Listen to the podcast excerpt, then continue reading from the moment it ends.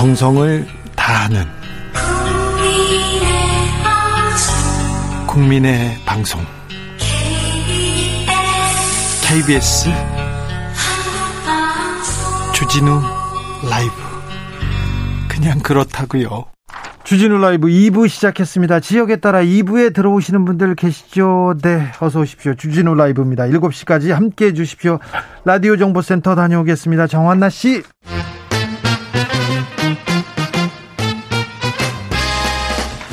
(3월 9일) 대선, 어떤 후보를 대통령으로 뽑을지 결정하셨습니까? 여러분의 선택 미리 들여다보겠습니다. 2022년 대선 전쟁, 여론과 민심. 여론조사계 최강조합입니다. 윤찬 소장 모셨습니다. 이강윤 한국사회 여론연구소 소장, 어서 오세요. 안녕하세요. 배종찬 인사이트 K 연구소장, 어서 오세요. 안녕하십니까. 네. 대선 13일 남았는데 접전이었다 초접전, 다시 접전이었다 또 초접전입니다. 어떨 때는 또 크게 벌어지기도 하다가 피붙고 10% 벌어졌다가 붙었다가 뒤집혔다가, 이거 어떻게 해봐야 됩니까? 이게 어떻게 된 게 갈수록 혼미, 네. 대혼전, 그러다가 이거 정말이야? 깜짝 놀랄 만큼 확 벌어졌다가, 네. 어떻게 된 게 추세선이라는 거, 그 끝선, 방향을 알려주는 그래프의 추세선이 대개는 일주일, 이주일에도 바뀌기가 쉽지 않거든요. 잘. 지난 대선 때, 그 지난 대선 때는 막 한 달에도 안 바뀌었어요. 그 한 달 쭉 갔죠. 그런데 요즘은 2, 3일에 한 번씩 이게 바뀌어요. 일주일도 아니고 2, 3일인 것 같아요. 그래서 이거 정말 맞아?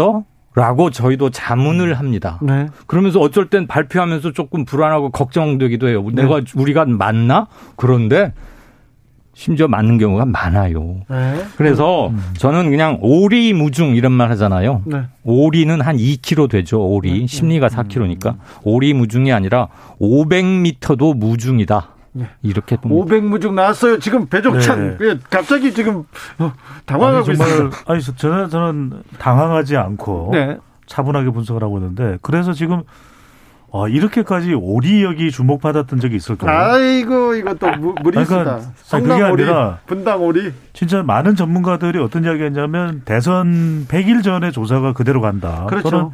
에이, 이번에 그렇지 않으면 30일. 한 달 전? 예, 30일 전에는 많은 분들이 이야기했는데. 그렇죠. 전문가들이 얘기했어요. 아마 주진우 진행자께서는 기억나실 거예요. 제가 우리 방송, 첫 방송 나오면서. 예. 3월 9일도 바뀝니다. 예. 그대로 가고 있죠. 맞아요. 예. 아, 맞아요. 또 인정. 예. 네, 거기까지 예. 인정합니다. 근데 실제로 유권자의 표심이 하루에도 바뀌고, 막 하루 이틀 만에 바뀌고 그렇습니까?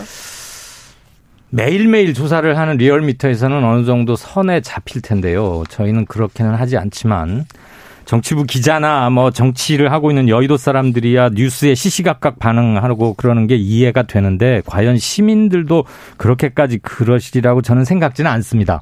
뉴스가 확산되는데 어느 정도 시간도 필요하고, 그것을 자기 나름대로 판단하고 어떤 관을 갖게 되는데도 또 시간이 필요하겠죠.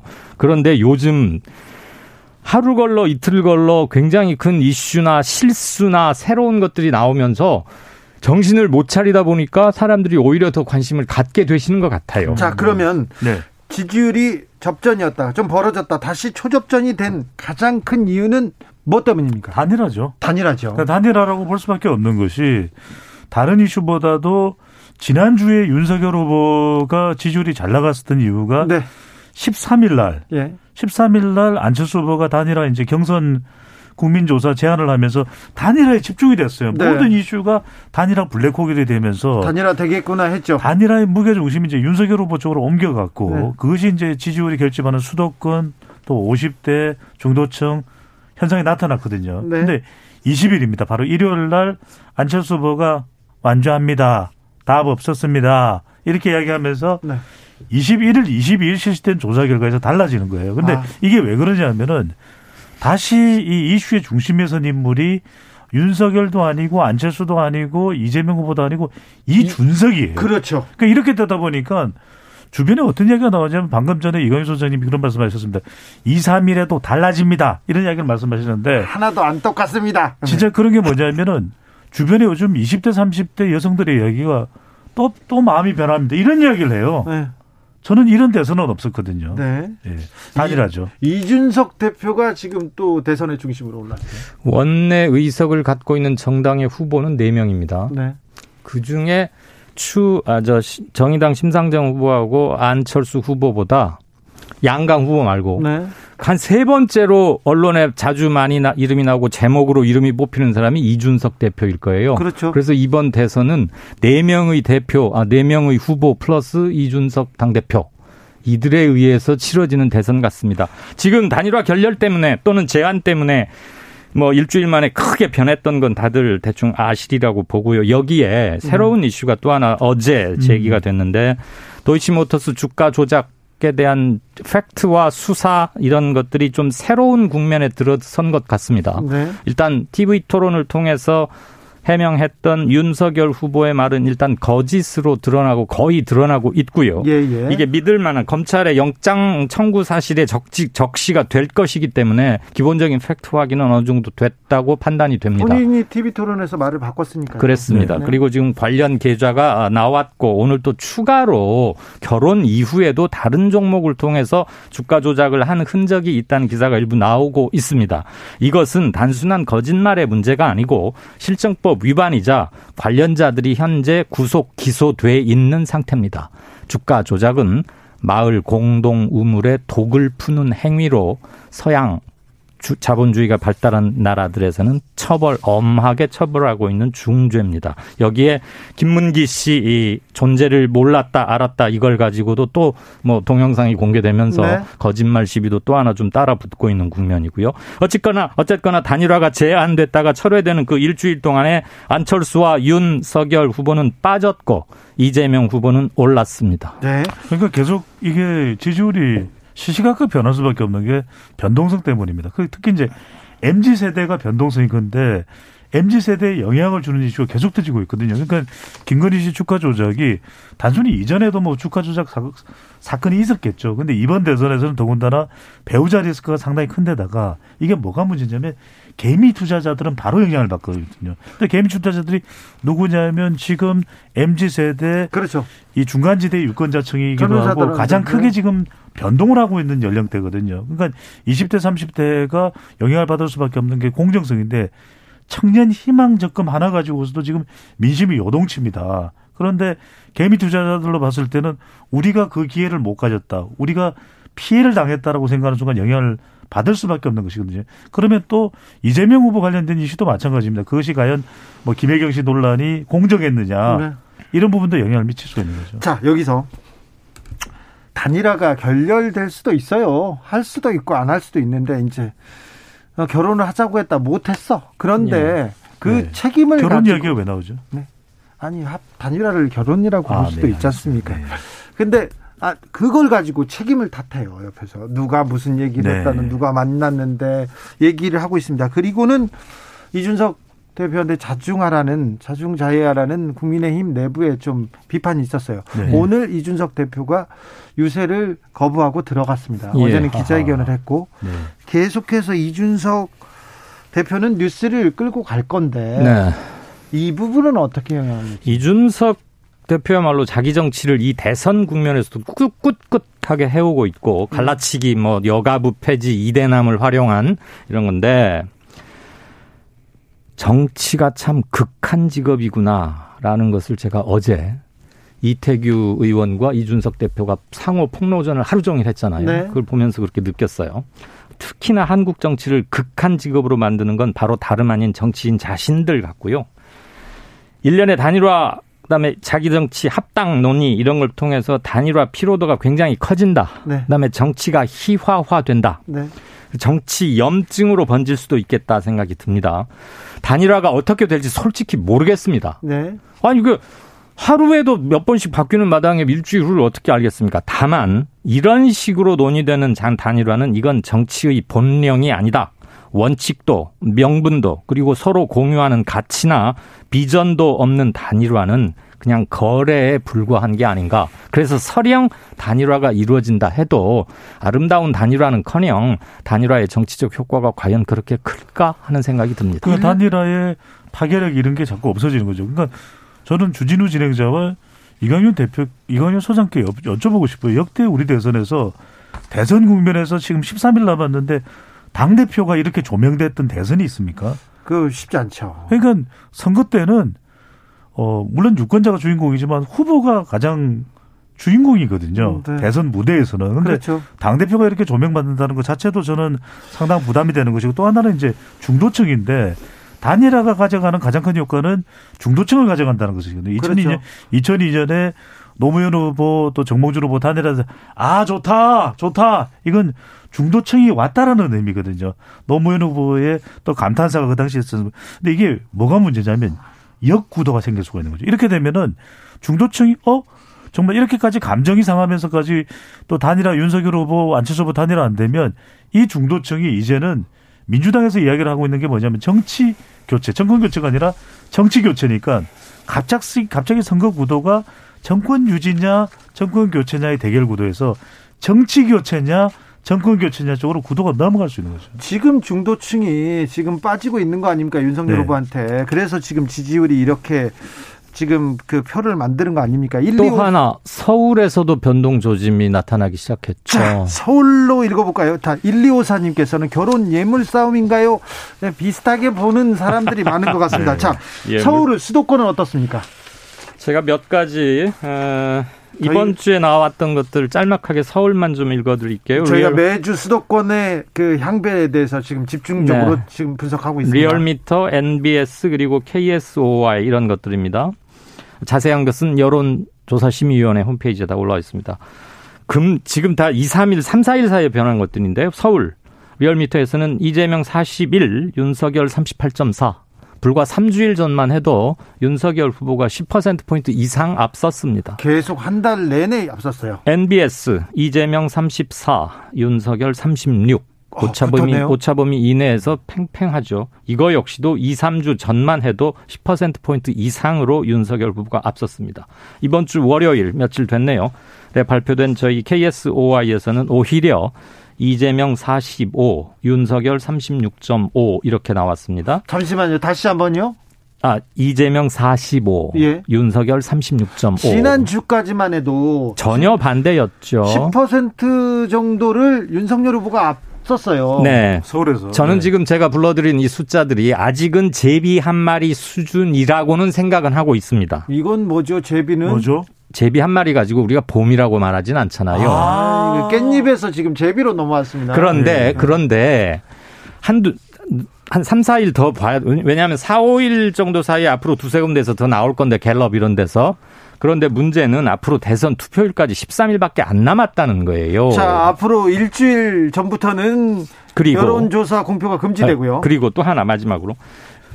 지금 지지 후보를 정하지 않은 이른바 유보층이 리얼미터하고 MBS 거 보면 약 17, 8%에서 한 주 사이에 11, 2%로 상당히 줄었습니다. 네. 근데 그 줄어든 6 내지 7% 포인트가 이번에 지지율 변화에 어느 정도 반영이 됐어요. 네. 그래서 이제는 사람들이 마음을 정하기 시작했다. 그리고 중도층과 서울에서 꽤 의미 있는 변화의 단초가 보이기 시작한다.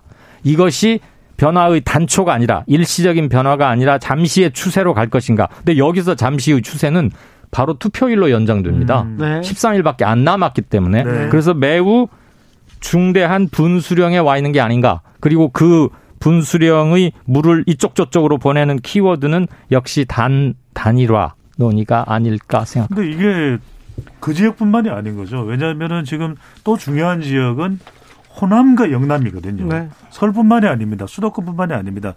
저는 이건 이강윤 선생님께서 제비 말씀하셨는데, 저는 제비 추리를 이야기하지 않을 수 없는 것이 후보들은 여전히 배고프거든요. 근데 지금 호남의 경우에도 MBS 배 소장님 네. 분당 오리하고 제비 추리는 좀 너무했어. 너무했어요. 네. 진행자 자제해 주시고요. 네, 자, MBS 여론조사를 보면 21일부터 23일까지 4개 여론조사기관이 실시한 조사이고요. 자세한 사항은 중앙선거여론조사심의위원회 홈페이지에서 확인 가능합니다. 네. 이 조사에서 이제 후보들 지지도에서 훌륭합니다. 자, 호남에 보면은 그동안 지지율이 잘 안 올라온다는 것이 이재명 후보였잖아요. 근데 네. 70%예요. 직전 조사보다 10%포인트 이상 올라갔습니다. 네. 그리고 호남 공들이기를 했다고는 하지만 윤석열 후보가 13%예요. 근데 중요한 건 부산인데 PK는 그래도 보수 후보의 텃밭이라고 그러지 않습니까? 부산, 네. 울산, 경남에서 윤석열 후보가 50%가 안 됩니다. 네. 그리고 이재명 후보는 거의 30%에 육박하거든요. 오히려 그럼 지금 추세는, 네. 윤석열 후보의 하락, 지금 이재명의 지금 상승이 맹추격 보이고 있네요. 끝선은 그렇습니다. 추세, 네. 끝선은. 근데, 네. 요즘 하도 자주 변하기 때문에, 네. 그래서 제가 일단 제비한 말이라고 한 거고요. 예. 그 NBS에서 또 하나 주목할 게 이준석 대표가 말했던 게 세대 포위론 그거였잖아요. 예. 20대하고 60세 이상에서 윤 후보가 앞선 건 맞아요. MBS 지금 조금 전에 저 배 소장이 언급한 그, 네. MBS. 그런데 30대, 40대, 50대에서는 이재명 후보가 10%포인트 이상으로, 네. 50대만 45대 38이니까 여기 7%포인트군요. 나머지는 비교적 큰 차이로 30대부터 50대를 이기고 있습니다. 그런데 여러분이 하나 주목하셔야 될 게 30대, 40대, 50대를 합치면 유권자 수가 35에 19니까 35, 54%입니다. 아, 네. 30대, 40대, 50대 유권자 수가 전체 유권자 100명에 그중에 54명이에요. 네. 그럼 이쪽에서 현재 약간의 강세를 보이고 있고 18세부터 29세까지 그리고 60세 이상 이 두 군데를 합치면 17에 29니까 30에 한 48%쯤 되는데, 네. 거기서 윤 후보가 앞서고 있습니다. 0210님께서 제비집 가격이 얼마나 되나요? 얘기하시고 계속해서 제비 얘기 갑니다. 그리고는, 네. 사모님 그 얘기는 안 나가고 계속 결혼 예물 얘기는 계속 나오고 있습니다. 5622님께서 제가 정치 관심도 많고 모든 분들 지지했었는데 진짜 염증이 심해요. 너무 정신이 없어요. 네. 이은우님께서 제 주위에 지지 후보가 없다는 사람들 중에 시간이 가면서 점점 누구는 안 됐으면 좋겠다는 사람이 늘어가고 있는데 여론조사에 반영되는 것 같습니다. 얘기합니다. 자, 아직도 결정을 못하고 저는 싫어요. 그런 분들 있는데. 네, 그거 중요합니다. 근데 그분들한테, 예. 꼭 해주고 싶은 얘기가 도산 안창호 선생이 그런 얘기 했잖아요. 예. 참여하는 사람은 주인이요. 그렇지 않은 사람은 손님이다. 그리고 정치란 가장 나쁜 사람을 피하는 과정이라는 얘기도 했습니다. 그놈이라고 투표를 포기한다면 제일로 나쁜 놈들이 다 해먹는다. 함석헌 선생이 얘기하셨던 얘기. 이걸 다 외우세요? 그것만 외워요. 두 개야. 네, 두 개 알고 있습니다. 딱 두 개. 루소 얘기도 하고 볼테르 얘기도 조금 외워놨죠. 네, 왜 그렇습니까? 자. 네. 심은정님께서 내일 2차 법정 토론이 있는데요. 네. 이 토론 여론조사에 영향을 줍니까? 당연히 미칠 겁니다. 이번에 워낙 TV 토론이 귀해서, 네. 지난 월요일 날 열렸던 것도 AC 닐슨과 시청률 조사 보니까 30%를 살짝 넘겼더라고요. 관심이 뜨겁습니다. 네. 드무니까 그래요. 처음 열렸던 게 39%였는데, 네. 세 번째 열렸던 건 30%고 내일은 정치입니다. 네. 그래서 핫 이슈가 많은 데다가 자유토론이나 이런 걸 통해서 지금 불거진 주가 조작 문제, 그다음에 김문기 씨를 알았느냐 문제, 네. 이재명 후보의 부인 문제, 그다음에 단일화를 둘러싸고 도대체 국힘과 안철수 사이에 뭐가 오갔는지 이거에 대해서 토니가 나올 수밖에 없고요. 자, 국힘과 지금 안철수 사이에서 단일화가 어떻게 어그러졌는지, 누가 더 오만했고 누가 실수를 했는지 그 책임 추궁을 할 거고요. 그리고 또, 네. 민주당에서 오늘 승부수를 던졌습니다. 새 정부 출범 1년 안에 개헌한다. 4년 대통령 4년 중임제하고 결선 투표제로 간다. 그리고 정치 개혁하겠다. 이 심상정, 김동연 그리고 안철수 다 들어와라. 이렇게 반 윤석열 연합을 만들어 보자는 거잖아요. 예, 지금. 이 부분도 영향을 미칠 것 같은데요. 저 생각 이렇습니다. 한마디로 묶자면 정치 개혁하자 이거거든요. 정치 교체. 그걸 통해서 정권 교체 심리와 좀 맞서보겠다는 건데 시기적으로 좀 늦은 감은 있습니다. 그러나 오늘 민주당 송 대표가 발표한 것, 그 정치개혁의 필요성은 실은 오래전부터 논의되고 일부 공감도 일정 부분 형성이 됐었습니다. 그런데 국회에서 법 개정 실무 작업으로 연결되지 못했던 것이거든요. 그래서 필요성 가지고 논란을 처음부터 정지 작업할 그럴 사안은 아닌 것 같고, 다만 13일 남겨두고 했기 때문에 선거 연합을 하기 위한 밑밥 아니냐 이런 오해는 일정 부분 피해가긴 힘들 것 같습니다만, 이것이 설령 큰 흐름으로 이어지진 않는다 해도 필요성을 제기하는 데는 일정 부분 성공할 것이다. 그리고 내일 아마 이 얘기가 틀림없이 입초시에 많이 오를 것입니다. 그리고 이것들이 서울이나 20대 아직 좀 변동 여지가 많은 부분, 그리고 최근에 변화를 좀 보이고 있는 그룹들에게 어떻게 작용할지를 보는 게 내일 관전 포인트 중에 하나가 아닐까 싶습니다. 배 소장님, 저도 전적으로 공감하는 것이 이제 내일이 정말 저는 백미입니다. 내일이 왜 백미냐면 다음 주에는 여론조사가 바뀐 바로 사전투표거든요. 네. 그리고 더 이상 여론조사 공표가 안 됩니다. 그렇죠. 그러니까 여론조사 가지고 일주일 전부터는 이제 공표가 안 돼요. 그러니까요. 다음 주 이제 수요일까지만 실시된 조사 결과를 가지고서 이제 우리가 분석을 할 수 있을지 3월 3일부터 조사되는 것은 더 이상 발표할 수가 없는 것이거든요. 조사는 하고 말은 못 해요, 우리가. 말은 못 합니다. 근데 왜 중요하냐면 이제 올림픽 끝났어요. 내일 시청률 장난 아닐 겁니다. 더군다나 내일 TV 토론이 우리 주진우 라이브 끝나고 난 직후의 시간이기 때문에 더 집중될 거예요. 근데 더 중요한 건 뭐냐면 저는 이게 이제 사전투표에까지도 미칠 수밖에 없는 그런 표심이 만들어지는 TV 토론이기 때문에. 그런데 지금 중요한 것은 패러다임이 뒤늦었지만 전환됐다는 게 왜 중요하냐. 이제는 정치 교체냐 정권 교체냐 이 부분이 적어도 저는 30대, 40대, 50대 가정주부층 이들이 지금 제일 중요하거든요. 아직까지 마음을 결정하지 않고 있는데 최근에 보십시오. 물가 오르고 있죠. 유가 오르고 있죠. 러시아와 우크라이나 침공했죠. 애들 학교 등교 자유롭게 하기 쉽지 않죠. 자! 꼬이고 꼬여있는 지금 일상생활 속에서 지도자까지 꼬이면 안 되거든요. 그래서 저는 내일 TV 토론이 미치는 영향은 결정적이다. 알겠어요. 꼬이고 해가지고 꽈배기 얘기할 줄 알고 제가 조금 깜짝 놀랐어요. 송우섭님께서 여론조사 전문가는 전공 과목 어디 나오셔야 합니까? 얘기하는데 아나운서학과는 아닌 것 같습니다. 네네. 리얼미터하고요. KSOI 여론조사 개요. 저희들은 또 KBS는 공정성이 생명이니까 리얼미터가 오마이뉴스 의뢰로 20일부터 23일간 나흘간 전국 18세 이상 유권자 2038명을 대상으로 조사했습니다. 그리고 KSOI는 TBS 의뢰로 지난 18일에서 19일 전국 1002명을 상대로 조사했는데요. 자세한 내용은 중앙선거 여론조사 심의위원회 홈페이지에서 확인하시면 됩니다. 자, 며칠 안 남았는데 마지막 변수가 아직도 단일화. 네. 만약에 안철수 후보가 이재명 후보의 제안을 덥석 받는다. 이러면 어떻게 될까요? 저는 정치 희화화에 대한 역풍도 좀 있을 거라고 봅니다. 그리고 현재 안철수 후보가 보이는 지지율이 많이 잡아줘야 한 8%쯤 되는데 그중에는 안이가 제휴를 하면 윤에게 갈 표가 있고요. 네. 그다음에 안 비가 오나 눈이 오나 안에 고정 개인표들이 있어요. 네. 이 사람들은 그냥 무당층으로 하거나 투표를 포기할 수도 있고 이재명에게 과연 올 만한 게 몇 퍼센트나 될까요? 안철수 지지도는 굉장히 약합니다. 네. 안철수 지지자 중에 약 40 내지 45%는 언제라도 바꿀 수 있다고 말씀하시는 분들이기 때문에 누구와 단일화를 해도 안철수가 저는 그 효과가 실은 그렇게 크지는 않으리라고 봅니다. 효과가 적지 않을 수도 있다. 왜냐하면 그냥 안철수 후보와 손잡는 거는 그런 역풍도 있을 수 있다고 봅니다. 더 중요한 것은 이안심킴. 그러니까 심상정 후보와 김동연 후보까지 아우르는 정치 교체 혁신에 대한 것을 명분을 걸면 네. 전혀 달라질 수 있고 또 하나는 뭐냐면 지금 여성 유권자층이 안 움직이는 결정적인 이유는 이재명밖에 안 보인다는 거예요. 그러니까 재명 후보는 괜찮은데 민주당이 마음에 안 드네. 이런 유권자들도 상당히 있을 수가 있다는 거예요. 있죠? 여성 유권자 중에는. 그래서 저는 민주당의 말 그대로 정치 혁신에 대한 기득권을 내려놓는 결단. 이것이 있는지 여부가 상당히 중요할 것 같아요. 시간이 많지 않습니다.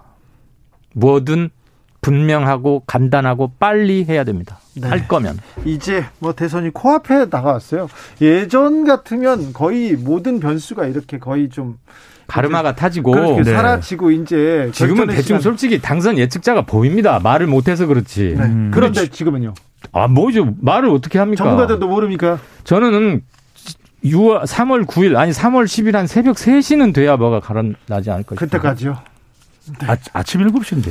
그래도 우리는 여론과 아니 개표 후에. 네, 그러니까요. 네. 3월 10일 아침 7시. 자, 그래도 주진우 라이브는 여론과 민심을 정확하게 읽어서 여러분들한테 바쳐드리겠습니다. 이강윤, 배종찬, 이강윤 두 소장님. 배종찬 아니고요. 알겠어요. 권종찬도 아니고요. 네. 자, 두 분 감사합니다. 꽈배기는 안 돼요. 네. 오늘 분당오리는 좀 실망스러웠습니다. 이게 실검률이 올라갈 것 같은데. 아니, 실망스러웠어요. 네. 두 소장님 감사합니다. 고맙습니다. 감사합니다. 네. 제비추리가 뭐야?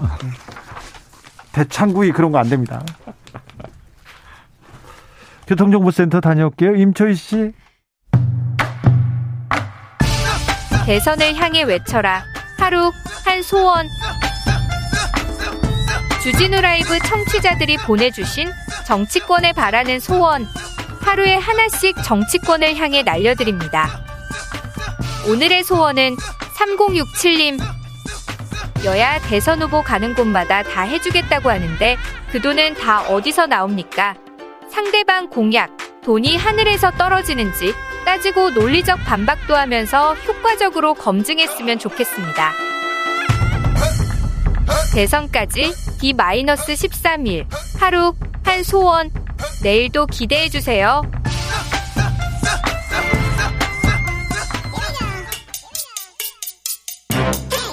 뉴스를 향한 진지한 고민, 기자들의 수다. 라이브 기자실을 찾은 오늘의 기자는 한결의 김민아 기자입니다. 어서 오세요. 네, 안녕하세요. 네, 민주당에서 핵 폭탄급 승부수를 던졌습니다. 맞습니다. 오늘 송영길 대표가요, 국민통합정부를 만들겠다라고 구상을 밝히면서 핵심은 안철수 후보, 심상정 후보, 김동연 후보를 아우를 수 있는 정치 교체를 하겠다. 다 한편으로 모이자. 네, 맞습니다. 사실상 이게 안철수 후보를 끌어당기는 어떤 그런 힘을 보여주겠다라는 모습인데. 근데 이 그 구상 안에 네네. 안철수 후보의 생각, 심상정 후보의 진보의 꿈, 네. 김동연 후보의 새로운 물결 다 네네. 담겨 있더라고요. 맞습니다. 지금 송영길 대표가요, 여야 협의로 국무총리를 추천하고 인사제청 절차 법률로 제도화하겠다. 또 정책협력위원회 만들겠다. 또 초당적 국가안보회의 같은 거 구성하겠다. 또 사회적 대타협위원회 하겠다. 이런 것들이 사실은 그 정치 개혁을 말했었던 안철수 후보의 어딘가 굉장히 겹치는 부분이 많거든요. 그렇죠. 그리고 그 책임 총리제를 누구한테 준다면, 만약에 안철수 네네. 후보한테 준다면 네. 총리한테 걔가, 그러니까 장관도 그쵸. 장관을 그 추천하는 그런 권한도 주겠다 네. 이런 얘기를 합니다. 이거 분명히 안철수 후보한테 신호를 보냈다고 볼 수 있어요. 맞습니다. 사실 그 안철수 후보와 윤석열 후보의 단일화가 지난 일요일에 결렬이 된 상황에서 네. 좀 고심 끝에 이 카드를 꺼낸 건데, 막판에 지금 이 안철수 후보가 이재명 후보 쪽으로 이렇게 옮겨온다면 그 표심에 대단히 영향을 줄 거라고 판단한 것으로 보입니다. 안철수 후보 대단히 마음이 상한 것 같아요. 그래가지고 어제는 무능한 후보 뽑으면 1년 뒤에 손가락을 자르고 싶다 할 것이다. 네. 그래서 주술에 쓰인 듯 마법에 걸린 듯 정권 교체만 되면 다 될 거라는 착각 버려야 된다. 이거 네네. 누가 봐도 윤석열 후보 저격하는 거잖아요. 맞습니다. 사실 안철수 후보 일요일 이후에 계속 윤석열 후보 저격하는 발언을 하고 있고, 오늘도 이제 기자들과 만나서 그 윤석열 후보랑 연락한 적이 없다, 연락이 오지 않았다라고 이제 선을 그었습니다. 사실 지금 민주당이 이런 시그널에 대해서도 일단은 들은 바 없고 뭐 아직 고민해보지 않았다. 그리고 소신이 있으면 민주당이 그렇게 일단 실행을 해봐라, 이렇게 조금 거리를 두네요. 네네, 거리를 두는 그런 행보를 보이고 있습니다. 국민의힘에서는 바짝 긴장했습니다. 맞습니다. 사실 국민의힘이 지금 이제 선거 막판으로 갈수록 지지율이 조금씩 붙는 경향이 보이면서 네. 마지막 회심의 카드가 있어야 되는데 그게 없는 게 지금 문제죠.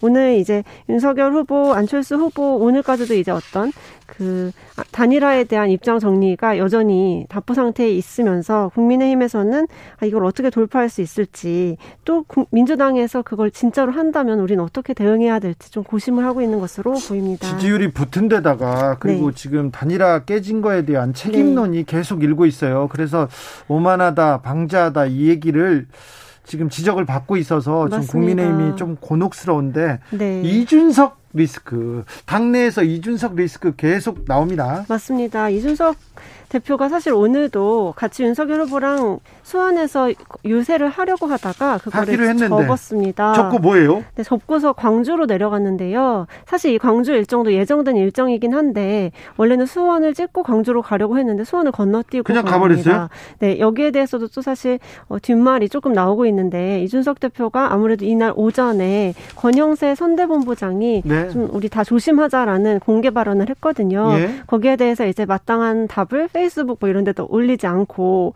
조용히 오늘은 행보만 하는 것으로 봐서 좀 마음에 상처가 난 거 아니냐, 이런 분석도 나오고요. 이준석 대표의 입장은 네. 행보는 저기 윤석열 후보 그리고 당의 행보와는 조금 거리가 있어 보입니다. 네, 사실 단일화를 빼놓고 합당 얘기만 하는 것은 상식적으로 조금 불가능한 일인데 어제 이제 기자회견에서는 본인의 권한인 합당 얘기만 한 것이다라고 이제 좀 책임을 피하려는 그런 모습을 보였거든요. 어제 기자회견 한다고 했을 때 네. 당내에서 뭐라고 했습니다. 어떤 반응이었어요? 사실 어제 오전까지도 이준석 대표가 페이스북 통해서 안철수 후보에 대해서 굉장히 강하게 네. 비토하는 워딩을 되게 세게 했기 때문에 거기에 대해서는 너무나 많은 분들이 우려를 하고 있고 또 합당도 당연히 돼야 된다. 지금 이렇게 이런 상황에선 합당 당연히 돼야 되는데 이준석 리스크가 다시 나오는 거 아니냐 이런 우려의 목소리도 있고요. 오늘 윤석열 후보가 오전에 전직 국회의원들이랑 모임을 했는데 거기서 이인재 전 의원이 나오셔서 네. 네, 합당 꼭 해야 된다. 조심해야 된다라고 엄청 강조를 하는 그런 발언도 있었습니다. 사실 그 정치 원로분들은 이준석 대표의 어떤 이런 리스크를 굉장히 우려하고 있는 상황입니다. 그래요? 네. 혹시 또 뭐 또 돌발 상황이 벌어지지는 않을 지금 일단 수원 유세를 건너뛴 것 자체가 좀 그렇긴 합니다. 그렇죠. 사실 오늘 이 원팀을 보여준다라는 그 차원에서 국민의힘 선대본부에서 오늘 원팀 선거 요새 이렇게 이름을 지었었는데 오늘 윤석열 후보랑 원희룡 정책본부장만 올라갔고요. 홍준표 의원 그리고 유승민 전 의원 또 이준석 대표까지 모두 불참을 했습니다. 아 원래는 다 모이기로 했는데요? 원래 다 모이기로 했었습니다. 근데 이제 그렇죠? 홍준표 의원이랑 유승민 전 의원은 그 원래 일정이 있었는데 경기도당에서 무리하게 조금 초청을 해서 어쩔 수 없이 못 가게 됐다 이렇게 입장을 냈고 이준석 대표는 본인 일정이 미뤄지는 바람에 전에 일정이 미뤄지는 바람에 못 들리고 바로 광주로 가게 됐다 이렇게 일정 탓을 했는데요. 사실 이게 진짜로 속내는 같이 이제 서는 그림에서 이준석 대표까지 왔으면 좋았을 텐데 그게 조금 네, 어떤 분란의 시작이 아닐까 이런 이야기가 이준석의 자기 정치가 어떤 네. 평가를 받을지는 좀 지켜보자고요. 네. 네. 아무튼 민주당에서는 흐뭇하게 쳐다보고 있습니다. 그러게요. 이제 이준석 대표가 좀 조용해야지 지지율이 올라갔던 전력이 있는데 다시 시끄러워져서 어떻게 될지 네, 관심이 삽니다. 대장동 사건 정영학 녹취록이 있습니다. 그런데 네. 녹취록은 하나인데 여야 제각각 해석합니다. 제각각이에요. 맞습니다. 이거 어떻게 봐야 됩니까? 네, 화천대유 대주주인 김만배 씨와의 통화 내용이 남긴 정영학 녹취록이 지금 하루가 다르게 계속 조금씩 이렇게 리크가 되고 있거든요. 찔끔찔끔 나오고 있어요. 원래는 국민의힘도 가지고 있고 민주당도 네네. 최근에 확보한 것 같아요. 네네, 맞습니다. 근데 그거에서 유리한 부분만 하나씩 내놓고 있죠. 맞습니다. 좀 이번에 다시 이제 여야가 맞붙게 된 것은 윤석열은 영장 들어오면 죽어라고 말하는 부분이 있다. 여기서 시작됐는데요. 예, 이거는 어떤 네. 내용이에요? 먼저 그 윤석열은 영장 들어오면 죽어라고 발언을 한 게 김만배 씨가 이렇게 했다고 그 녹취록에는 되어 있습니다. 이 그죠? 부분을 가지고 민주당에서는 윤석열의 이름을 언급한 거 그리고 윤석열이 이렇게 말한 것 자체가 어떤 윤석열의 연관성을 보여주는 것이다 이렇게 주장을 했고 예? 거기에 대해서 이제 토론회에서 이재명 후보도 이 부분을 윤석열 후보에게 물었지만 답변을 제대로 하진 않았습니다. 그런데 예? 이제 그 이후에 국민의힘에서도 이 같은 녹취록을 가지고 사실은 이 윤석열은 영장 들어오면 죽어라는 발언 전에 양승태 전 대법원장에 대한 언급이 있었기 때문에 이거는 이렇게 그냥 그 워딩 그대로 볼 것이 아니라 윤석열인 죄가 많은 사람이긴 해. 김 부장 잘하는데 위험하지 않게 해. 이런 내용들이 그 김 씨의 1등 흑기사라고 볼 수밖에 없다라고 이렇게 주장을 하고 나선 건데요. 네. 국민의힘에서는? 네, 국민의힘에서는 원래 죄가 많은 사람 발언은 다른 대화 참여자가 한 발언으로 김만배 씨가 윤 후보를 그렇게 평가했다고 할 수가 없다. 또 윤석열 후보가 여기 주체가 아니라는 것에 대한 증거다 이렇게 주장을 했고 민주당 우상호 본부장 네, 발끈했어요? 네, 발끈했습니다. 민주당에서도 우상호 본부장은 저를 조작범으로 몰아서 억지를 쓰고 있다. 윤석열 후보 얘기를 하다가 되게 좋으신 분이야 라고 말하는데 그게 어떻게 양승태 대법원장을 지칭하는 거냐. 이거는 양승태도 그리고 윤석열도 좋은 사람이라 라고 해석하는 게 맞지 않냐 하면서 내가 국문과인데 이런 해석은 너무 어이가 없다. 이렇게까지 반박하고 나섰습니다. 아, 그런데 이 문제도 있고요. 네. 또 김만배 씨 누나한테 집을 사주는 문제, 돈을 주는 문제를 가지고 여기도 또 있고요. 또 맞습니다. 다른 사건들, 정영학 녹취록이 대장동 네. 사건 수사의 핵심이긴 한데, 네. 녹취록의 신빙성 문제는 계속 나옵니다. 맞습니다. 또 오늘 그 월간 조사안에서는 녹취록에 그 이재명 후보 캠프에 다른 인물의 이름이 들어가 있다라고 또 주장을 하고 나왔는데요. 그게 바로 김용 씨입니다. 선대위 조직부본부장의 이름이 들어있다 하면서 또 다시 이제 그 연결고리를 주장하고 나섰고, 또 일각에서는 이 녹취록이 정말 믿을 수 있는 것이냐. 네. 이렇게 정말 수많은 사람들의 이름이 언급이 되고 있고, 또 이들 중에 일부는 뭐 민형사상 대응 계획을 밝히는 등 억울하다고 표하고 있는데, 여기에 대해서 검찰은 왜 수사하지 않는가 이렇게 또 그 검찰에서 해주기를 네. 기대하는 그런. 정영학 녹취록이 나왔습니다. 검찰은 왜 수사하지 않는지. 네. 잘 모르겠습니다. 그리고 언론은 왜 이걸 분석해서 정확하게 좀 뭐가 옳고 뭐가 그른 건지 네네. 사실관계를 왜 확인하지 않는 건지 그것도 이해가 안 갑니다. 좀 해주세요. 네, 이게 전체가 이제 다 드러나면 네. 어떤 것이 진실인지 밝혀질 수 있을 것 같습니다. 네, 이거 가장 중요한 부분인데 네, 기자들 해주시고요. 네. 검사들은 좀 수사 좀 해주십시오. 네. 그만 좀 놓으시고요. 기자들의 수다 한결의 김민아 기자와 함께했습니다. 감사합니다. 네, 감사합니다.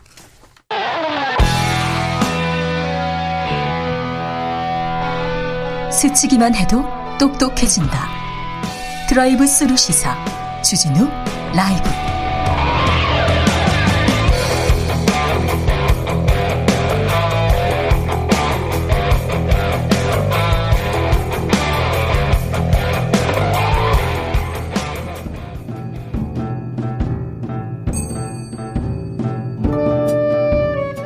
태초에 철학이 있었다. 하늘과 땅 사이 쏟아지는 궁금증, 세상의 모든 질문, 이제 철학으로 풀어보겠습니다.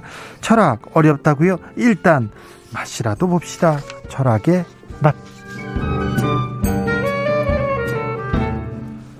정치 철학자 김만권 박사, 어서 오세요. 예, 안녕하십니까. 네, 오늘 철학의 맛에서는 시위에 대한 얘기를 좀 해보려고 합니다. 네. 최근에 택배 파업으로 불편 겪으신 분들 많습니다. 민주노총 택배 노조와 CJ 대한통운 대리점 연합, 이게 대화를 하는데 잘 안 풀립니다. 거기다가 최근에는 장애인 단체에서 출근길 지하철 시위가 있었어요. 21일 만에 종료는 되겠는데, 아, 참 장애인의 교통권 보장해야 되고 지지하고 응원하는데 왜 나만 불편하냐, 출근길에 나 출근해야 되는데 잘리면 책임질 거냐, 이런 얘기도 또 가슴 아팠습니다. 자, 이 시위 일반 시민들한테는 환영받지 못하기도 하는데 교수님께서는 어떻게 보셨습니까? 물어보고 싶었어요. 아, 예, 뭐 이게 너무 사실은 중대한 문제인데요. 이게 뭐 기본적으로 저는 뭐 정치학 전공자고, 거기다가 제가 뭐 정치 이론 전공자이기 때문에 아마도 뭐 이렇게 저도 어떻게 보면 되게 개념적으로 생각하는 걸지는 모르겠지만, 저는 뭐 파업이나 시위 같은 경우에는 이게 한 개인들이나 어떤 집단이 자기 권리를 실현하기 위한 권리들이거든요. 네. 그래서 이제 정말 기초적인 권리이기 때문에, 되게 권리를 실현하기 위한 최후 수단으로서 사용하는 권리이기 때문에, 이거는 우리 동료 시민들이 조금 불편하더라도 뭐 감수하고, 그리고 많은 경우에는 지지해야 하는 권리라는 그런 생각을 좀 가지고 있는데요. 그럼에도 불구하고 지금 현재 뭐 어떻게 보면 이런 시위들이 지지를 받지 못하는 건 저는 몇 가지 영향은 있다고 생각해요. 왜냐하면 제일 중요한 건 전 제도권 정치 문제 때문이라고 생각이 드는데요. 네. 이게 사실 우리가 보면 우리나라 같은 경우에는 이 제도권 정치가 계속적인 뭐 대결 구도, 정치 대결 구도 속에서 늘 대립하고 갈등하고 있잖아요. 그러다 보니까 여기에 나오는 어떤 대립과 갈등에 대한 국민의 피로감이나 혐오감이 엄청난데요. 그러다 보니까 뭐 이런 피로감이나 혐오감을 유발하는, 사회적 갈등을 유발한다고 보이는 사람들에게 대한 어떤 반감 같은 것들을 내뿜는 그런 경향들이 있는 것 같고요. 그리고 이번에 또 노조 파업과 장애인의 이동권 시위 같은 경우에는 우리 사회 내재에 있는 빨리빨리 문화에도 좀 영향을 많이 받았다라는 생각이 좀 들어요. 그렇기도 하죠. 예, 예. 이게 택배나 지하철이 이제 우리 생활 속에서 빨리빨리, 그리고 정확하게 늦지 않게라는 가치가 녹아있는 가장 중요한 뭐 대표적인 수단인데요. 근데 이런 것들에 대한 이용이 직접적으로 영향을 받는다고 생각하는 사람들이 관심과 지지를 보내지 못하고 있지 않는가라는 생각도 듭니다. 네, 제가 파리에서 저기 독일로 넘어갈 때 공항에서 갑자기 에어프랑스가 파업을 하는 거예요. 휴가철 앞두고 파업을 하는데 비행기가 떠야 되는데 안 떠요. 근데 공항에 발이 묶여가지고 저는 발을 동동 구르고 있는데 옆에 있는 어떤 분이 태어나더라고요. 그러면서 야, 어쩔 수 없잖아.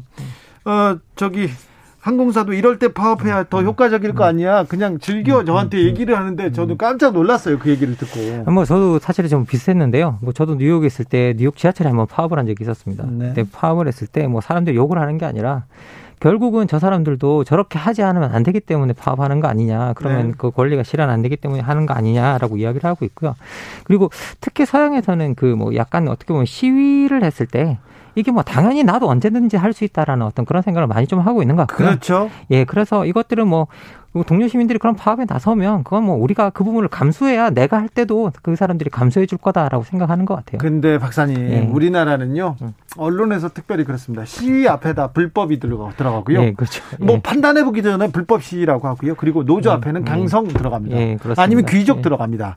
이거 조금 프레임화 됐다 이렇게 볼 수도 있어요. 예, 뭐 우리 같은 경우에는 기본적으로 우리가 뭐 지난 생각해 보면 어떤 민주주의 역사 속에서 시위 문화가 발전한 것들이 아니라 계속 독재 문화 속에서 그걸 저항하는 속에서도 시위 문화들이 발전했고 네. 그거 하는 과정 속에서 계속 그런 프레임들을 노동자 특히 우리나라는 노동 착취를 통해서 발전해온 국가이기 때문에 노동력 착취를 이제 통해서 발전해온 국가이기 때문에 노동이 파업하거나 그랬을 때 그것에 대해서 불법 프레임을 씌우고 그것이 잘못되었다는 프레임을 계속 씌우고 그리고 뭐 노조들이 형성이 되면 그걸 귀족 노조라고 뭐 표현하면서 그 노동자들이 마치 많은 이익을 사용자보다 오히려 더 많은 이익을 가져다가는 가는 것처럼 프레임화 시켜서 이야기하는 경우가 많은데요. 80년대 90년대 예. 언론에서 계속해서 그 주구장창 떠들던 이론인데 그래서 그게 너무 조금 고착화된 것 같아서 네. 좀 가슴 아파요.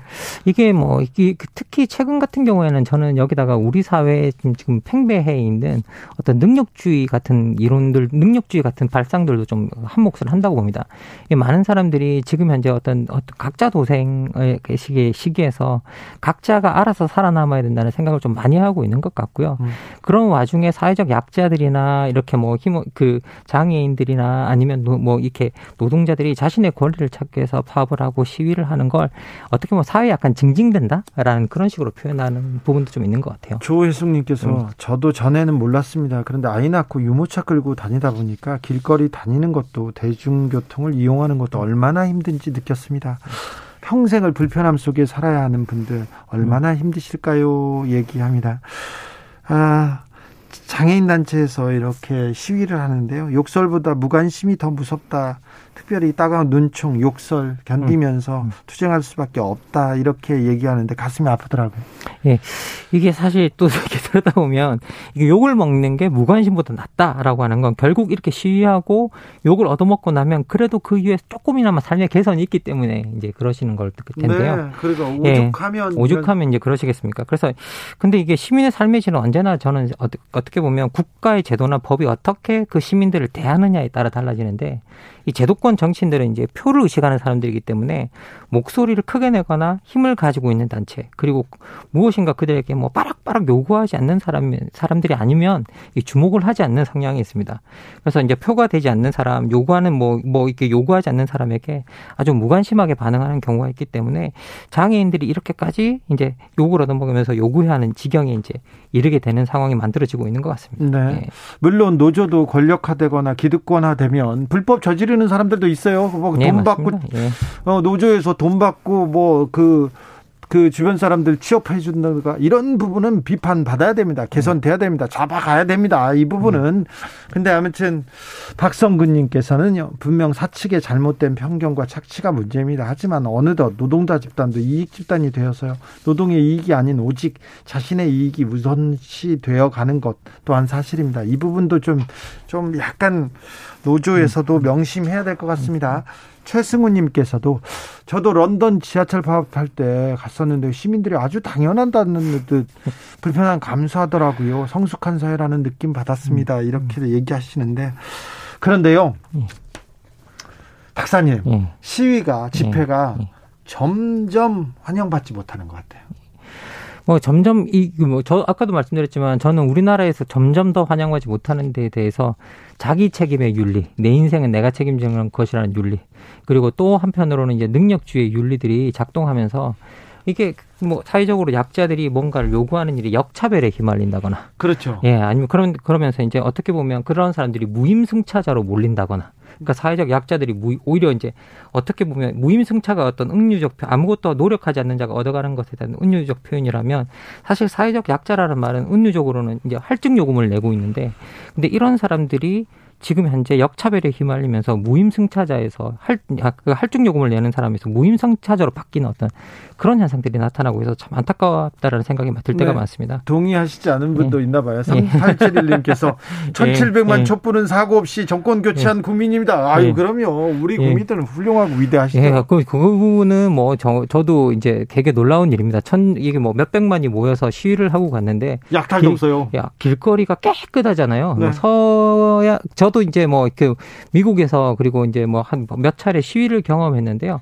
뉴욕에서 제가 그 이민자 뭐 시위 그다음에 뭐 여러 몇 번 시위를 그 뭐 월스트리트를 점령하라 시위 이런 데서 가봤을 때 뭐 진짜 수천 명 정도 모여서 지나가고 나면 거기에 쑥대밭이 되거든요. 네. 뭐 이렇게 뭐 도시 기물이 파괴되는 건 뭐 당연하고요. 상점 습격하고 막 그러잖아요. 그리고 불 안 지르는 게 다행이다라고 이제 여겨질 정도인데 뭐 우리 국민 같은 경우에는 이제 그런 대규모 시위에서도 그런 아무런 사고 없이 비폭력적으로 뭔가 변화해 나가는 거에 있어서는 뭐 어떻게 보면 되게 놀라운 일이라고 생각합니다. 근데 어떤 분들은요 이게 너무 심한 강박 아닌가라고 할 정도로까지 우리는 잘하는 것 같아요. 그래요. 박창기님께서 출퇴근 시간대 그렇게까지 해야 하는 장애인분들은 어떤 심정일까요? 그러니까. 막상 내가 그 입장이라면 네 그래서 좀 마음이 아팠어요. 조연수님, 장애인들을 같은 사회 구성원이라고 생각하지 않고 2등 국민으로 보기 때문에 배려는 의무가 아니라는 말을 할 수 있는 거죠. 이런 얘기도 합니다. 아무튼 좀 안타까운데 민주주의가 발달한 서구 국가들은 시위 문화가 어떻게 변하고 있습니까? 뭐 지금 현재 이제 많은 그 서구 사회에서도 어떻게 보면 제가 아까 말씀드린 그런 현상들이 영향을 좀 미쳐서 이제 시위에 대해서 과거보다는 그렇게까지 뭐 적극적으로 지지를 한다거나 아니면 과거보다는 그렇게 뭐 그것을 당연하게 여기는 분위기는 아니라고 이야기를 하고 있는데요. 그럼에도 불구하고 오랜 시간 동안 그런 시위나 파업 이런 것들이 권리를 확보하기 위한 수단으로서 어떤 문화적으로 자리 잡아 있기 때문에 그것에 대해서 그런 일이 일어났을 때 어느 정도 불편을 감수하는 일은 여전히 당연하다고 생각하고 그것을 감수하고 있는 부분은 뭐 상당히 뭐라고 해야 될까 일반적이다라고 그렇게 이야기를 할 수 있을 것 같습니다. 시끄럽고 불편한 시위, 사람들을 불편하게 해야 되는 시위를 할 수밖에 없고 그래야만 겨우 관심을 가져주는 사회적 분위기. 네, 그렇습니다. 조금 안타까워요. 뭐 사실 이게 제가 오늘 여러분한테 이제 핀란드 사례 하나를 좀 소개해드리려고 하는데요. 이 핀란드 같은 경우에는 우리랑 역사가 되게 비슷합니다. 그 환경도 비슷하고요. 왜냐하면 이 나라가 자원도 없고 그리고 이제 뭐 러시아 혁명 이후에 독립하고 난 다음에 국가적 분열과 내전을 거쳐서 엄청나게 혼란을 거쳤는데 이 국가가 1960년대에 노사정이 이제 어떻게 보면 최초로 어떤 그 합의 구조를 만들어냈어요. 네. 그러면서 지금 현재는 어떻게 보면 가장 파업이 없는 국가라고 하는데요. 이게 2015년 9월 18일에 핀란드 3대 노조가 파업을 했는데 이게 엄청난 해외에서 큰 화제였답니다. 그 이유가 뭐냐면 이 나라에서 이 파업이 있기까지 앞에 있었던 파업이 23년 전이었답니다. 그래서 그래요? 23년 만에 파업이었어요? 23년 만에 파업이었다고 합니다. 이게 그래서 엄청난 사건이라 좀 이렇게 주목을 했다고 하는데요. 그런데 결국은 이 파업 이후에도 노사정이 또 합의를 해내면서 일주일 만에 타협을 끌어내면서 이게 또 이제 그 협력 모델을 계속 유지했다고 하는데요. 네. 그런데 이 나라의 또 중요한 특징이 뭐냐면 이 핀란드가 가장 장애인 이동권이나 이런 부분을 잘 보장해주고 있는 국가입니다. 네. 그래서 핀란드에서 이게 제가 사시는 분한테 이제 들었던 이야기인데요. 핀란드의 복지제도나 장애인 제도를 보면 장애인들한테 돈을 주는 제도가 발달되어 있는 게 아니라 네. 장애인들이 일상생활을 비장애인들처럼 같이 할 수 있는 시스템을 만드는 데 많이 네. 투자하고 있고 그런 것들이 발달되어 있다고 이야기를 하고 있습니다. 네. 8181님께서 주진우 김 박사, 나 며칠 전에 시위 때문에 약속 시간 늦었다고요. 당신들 그들 두둔하는데 당신들 책임질 거야? 두둔까지는 아닌데요. 시위하는 거 좋은데 왜 시민들한테 피해를 주냐고요. 답해 주세요. 얘기합니다. 아니 뭐 이게 근본적으로 이제 그 사회적 약자들의 입장에서 시위를 한다는 건 뭐냐면 이때까지 누군가가 주목해 주지 않고 봐주지 않고 목소리가 들리지 않기 때문에 그 일을 하는 건데 사실은 누군가에게 불편을 끼치지 않고 보이게 만들고 자신을 들리게 만들 수 있다면 이미 그 일을 선택했겠죠. 그래서 최후로 선택하는 수단이기 때문에 이런 불편을 어느 정도 조금은 감수해 주셨으면 좋겠다라고 고개 숙여서 이제 부탁드리고 싶습니다. 네, 부탁하는 거지 뭐 두둔은 아닙니다. 네, 아이님께서 우리도 모두 장애인이 될 수도 있음은 인지해야 합니다. 이렇게 얘기해 주셨습니다. 철학의 맛 마침표 찍어봅니다. 철학의 맛 오늘의 결정적인 한마디는 내게는 불편이지만 누군가에겐 삶이다. 네, 내게는 불편이지만 누군가에겐 삶이다. 알겠습니다. 박사님 오늘도 감사했습니다. 예, 감사합니다. 네, 시간을 더 열어놓고 박사님한테 대선에 대해서도 막 물어보고 싶은데 다음 기회로 미루겠습니다. 예. 한희정의 내일 들으면서 저는 여기서 인사드리겠습니다. 돌발 퀴즈의 정답은 1.25%였습니다. 1.25%. 저는 내일 오후 5시 5분에 돌아오겠습니다. 지금까지 주진우였습니다.